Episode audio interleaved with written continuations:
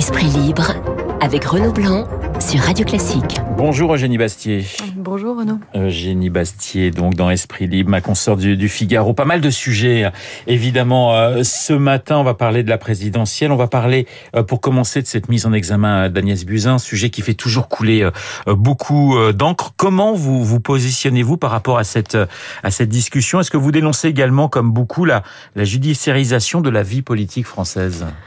Écoutez, oui, je, suis assez d'accord avec ce diagnostic et euh, je trouve que à partir du moment où on applique euh, aux décisions publiques le droit pénal euh, et, notamment cette idée, par exemple, de mise en danger de la vie d'autrui, c'est la mort de la politique, puisque toute politique, toute décision publique peut avoir des conséquences et des dommages collatéraux si on commence à, à appliquer une espèce d'intentionnalité euh, euh à, ces, à, ces, politiques publiques, on n'a plus, enfin, la politique n'est plus possible.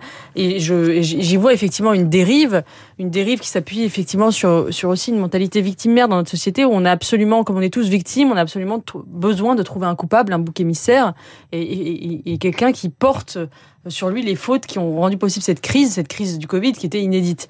Et, euh, évidemment, je, vois dans cette, euh, dans cette mise en accusation d'Agnès Buzyn, qui a par ailleurs déjà eu une sanction politique euh, lors des municipales où elle s'est fait balayer à la mairie de Paris, euh, je trouve effectivement euh, le, le, symptôme d'une société qui, qui ne qui, a, qui a besoin à tout prix d'avoir de, des, des, des, coupables. Alors, c'est déjà arrivé dans l'histoire. Hein. Euh, il y a eu le procès de Riom en 1942 où le gouvernement de Vichy a essayé de, de juger euh, les hommes de la Troisième République euh, comme responsables de la déroute de 1940. Et finalement, d'ailleurs, c'est intéressant parce que ce procès s'est retourné contre ces instigateurs puisque Daladier et Blum, qui étaient jugés, ont finalement fait le procès de Pétain en disant finalement, mais non, le, c'était aussi la faute de l'armée française qui n'était pas préparée, etc.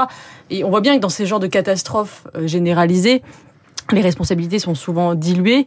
Euh, il n'y a pas de, de, de il n'y a pas de, de, de, de volonté délibérée de, de, mal gérer la crise et c'est ça qui me, qui me dérange. Moi, j'ai, y a plein de, j'ai plein de critiques sur la manière dont, dont a été gérée la, crise sanitaire. Je pense qu'il y a eu plusieurs scandales, notamment le scandale pendant le premier confinement, le fait que, par exemple, des gens soient morts seuls à l'hôpital sans pouvoir voir leurs proches euh, a été absolument un, scandale qui, qui, a, qui a brisé l'une des lois fondamentales de, de l'humanité depuis Antigone, qui est le droit de, d'enterrer euh, ses proches, qui a été bafoué pendant la première, le premier confinement. Pour moi, c'est un scandale absolu, euh, effectivement dû à la panique générale est-ce qu'il faut qu'il y ait des conséquences judiciaires? Je n'en suis pas sûre.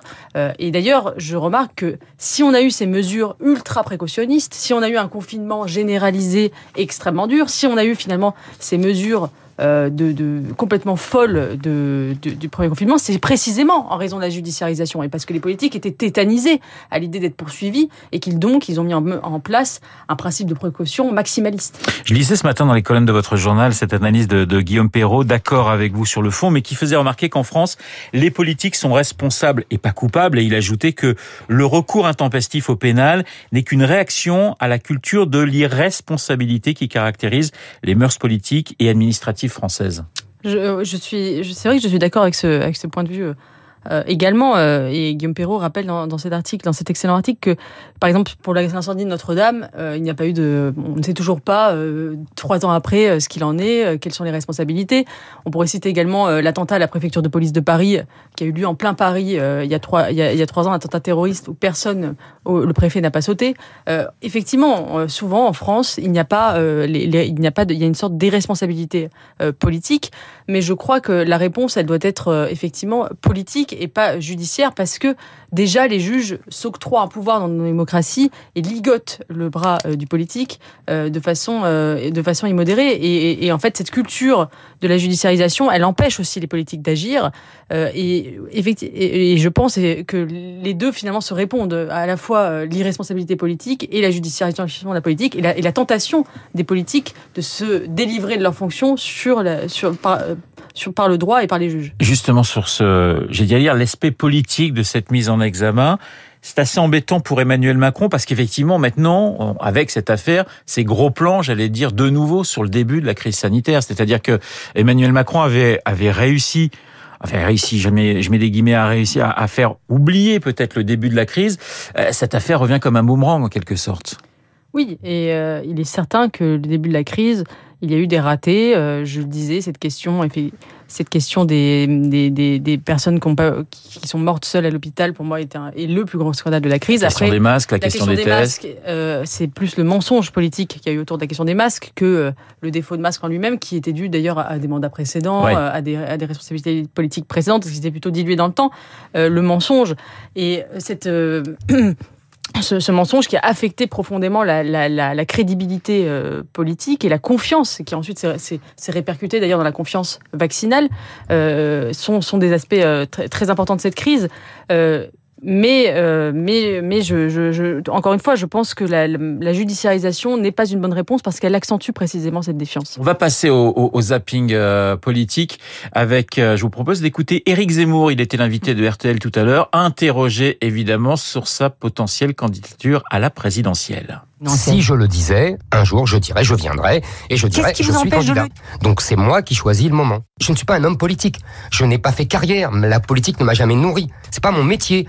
Je ne fais pas ça pour faire vivre euh, généreusement un parti politique et des affidés. Alors, on va parler de la présidentielle dans un instant. Petite réaction à, à Éric Zemmour. Le feuilleton Zemmour, ça vous amuse ou ça commence à vous agacer?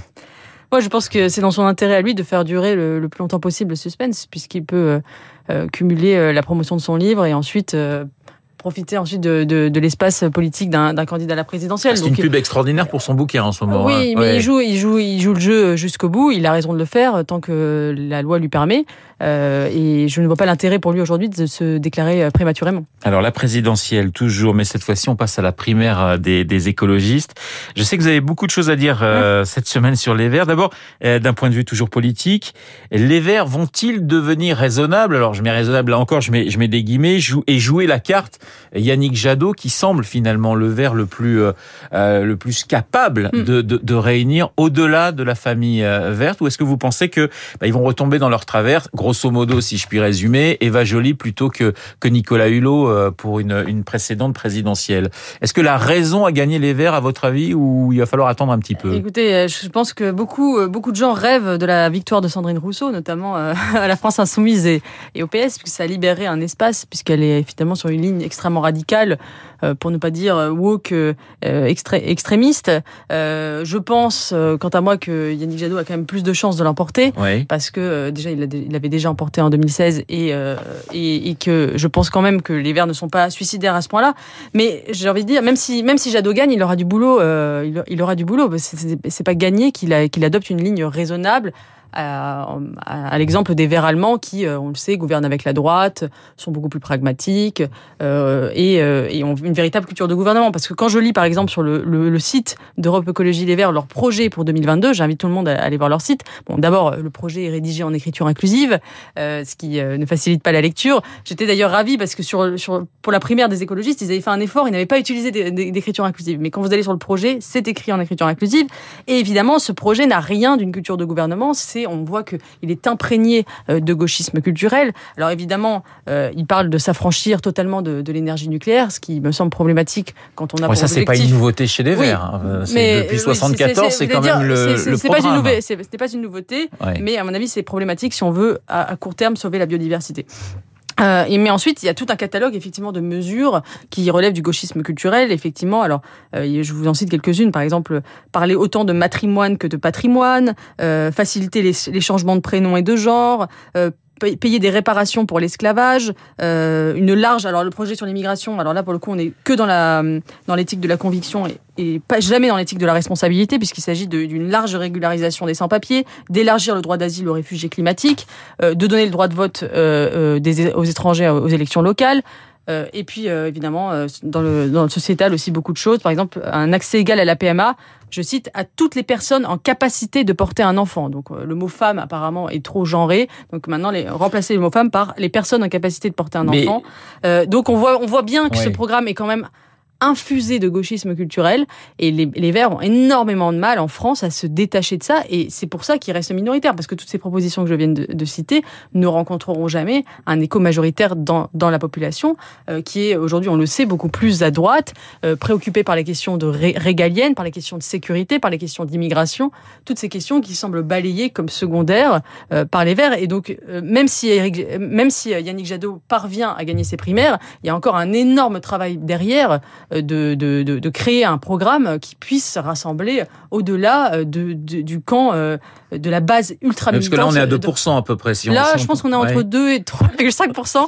Peut-être maximum le, score de, de Benoît Hamon. Benoît Hamon, d'ailleurs, qui avait été soutenu par Yannick Jadot en 2017 et qui n'a pas eu un, un, un score un score terrible comme, comme on le sait. Donc euh, je pense qu'il y a du boulot pour Jadot, même s'il gagne euh, cette primaire. Le meilleur score hein, d'un écologiste à la présidentielle, c'était Noël Mamère avec plus de plus de 5%. Euh, vous parlez justement de, de cette candidature de Sandrine Rousseau qui ferait la joie, le bonheur de la France insoumise, mais aussi de d'Anne Hidalgo. La candidature de Anne Hidalgo, vous vous pensez qu'elle vise plutôt 2027, qu'elle se positionne pour dans 5 ans, ou elle peut elle peut en tout cas redynamiser, pardonnez-moi, le Parti socialiste? Bah, en tout cas, elle peut permettre peut-être au, Parti socialiste de survivre. Je pense que c'est l'objectif, c'est de peut-être survivre au-delà d'ailleurs du score de, Benoît Hamon euh, en, 2017. Euh, je ne lui donne pas de, grandes chances de, gagner euh, en, 2022, mais on voit bien qu'elle est sur elle essaie de trouver une ligne qui soit à la fois qui, qui, ne soit pas dans le délire woke à la Sandrine Rousseau, euh, c'est-à-dire je parle de race et de genre toute la journée, j'essaie d'avoir une ligne plus ou moins universaliste et républicaine, et pas non plus euh, dans le centrisme à l'Emmanuel Macron pour récupérer les déçus du macronisme qu'elle a déjà commencé à séduire en faisant sa proposition de doubler le salaire des profs. Les profs, on le sait, qui sont le socle électoral du Parti socialiste depuis des années et qui avait été, qui avait rallié Macron en 2017 en majorité euh, et qu'elle essaie évidemment de, récupérer comme les premiers déçus finalement du macronisme. C'est un peu la, la voiture balai des déçus du macronisme de gauche. Euh, à voir jusqu'où ça peut aller. Alors Eugénie, Eugénie Bastier, question, la campagne présidentielle ne se jouera-t-elle qu'à droite? Grande question. Ben, en tout cas, c'est bien parti pour. Euh, les, euh, Emmanuel Macron, euh, dans le monde, était très ironique puisqu'il disait les, les, LR finalement ont trouvé leur slogan, c'est libérer, protéger, rassembler. Et il disait, c'était exactement le, le, slogan qu'il avait en 2017, puisque son slogan c'était libérer, protéger, unir. Donc il disait, voilà, ils m'ont piqué, euh, ils m'ont piqué mon slogan. Et c'est vrai que les thèmes qui émergent dans, dans, dans cette pré-campagne, ce sont évidemment les thèmes de la sécurité. Vous l'avez dit, il y a le Beauvau de la sécurité aujourd'hui. Euh, mais Macron est allé à Marseille, puis maintenant le Beauvau de la sécurité. On voit bien que ça, il veut en faire. Il est à Roubaix euh, ce matin. Un thème à Roubaix, exactement. La, la, les questions de délinquance et d'immigration, la question de l'autorité aussi, qui est qui est majeure, que ce soit la question euh, sur, sur l'école ou sur la police, et la question de la liberté.